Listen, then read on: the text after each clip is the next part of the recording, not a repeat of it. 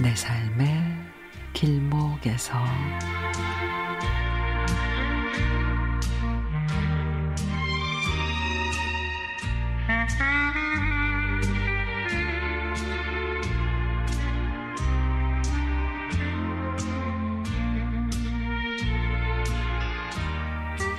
결혼을 하고 처음 배운 건 밥하는 것도 빨래하는 것도 반찬을 만드는 것도 아닌 머리 염색을 하는 거였습니다. 결혼하고 25년이 넘은 시간 동안 쭉 남편 염색을 해주고 있습니다. 얼굴에 묻히지 마. 바닥에 흘리지 마. 염색약 골고루 잘 바른 거 맞지? 말이 많지만 못 들은 척 꾹 참고 염색을 해주고 있습니다. 남편은 염색을 안 하면 완전 백발입니다. 머리가 짧아서 2주에 한 번, 늦으면 3주에 한 번 염색을 해야 하는데 한 달을 넘긴 어느 날 지나가는 꼬마아이에게 할아버지라는 소리를 듣고 오더니 충격이 컸는지 염색을 해달라고 합니다. 큰아이가 아직 결혼도 안 했는데 할아버지 소리는 너무한 거 아니냐고 혼자 성질을 내는 모습에 한참을 웃었습니다. 저도 나이가 드니 흰머리가 생겼습니다.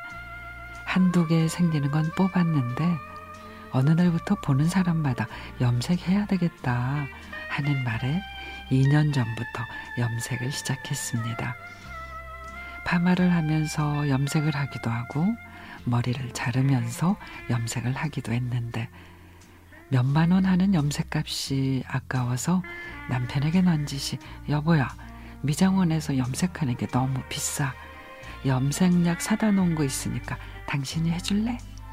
딸 있는 친구는 딸이 해준다는데 우리는 아들만 둘이잖아 어째?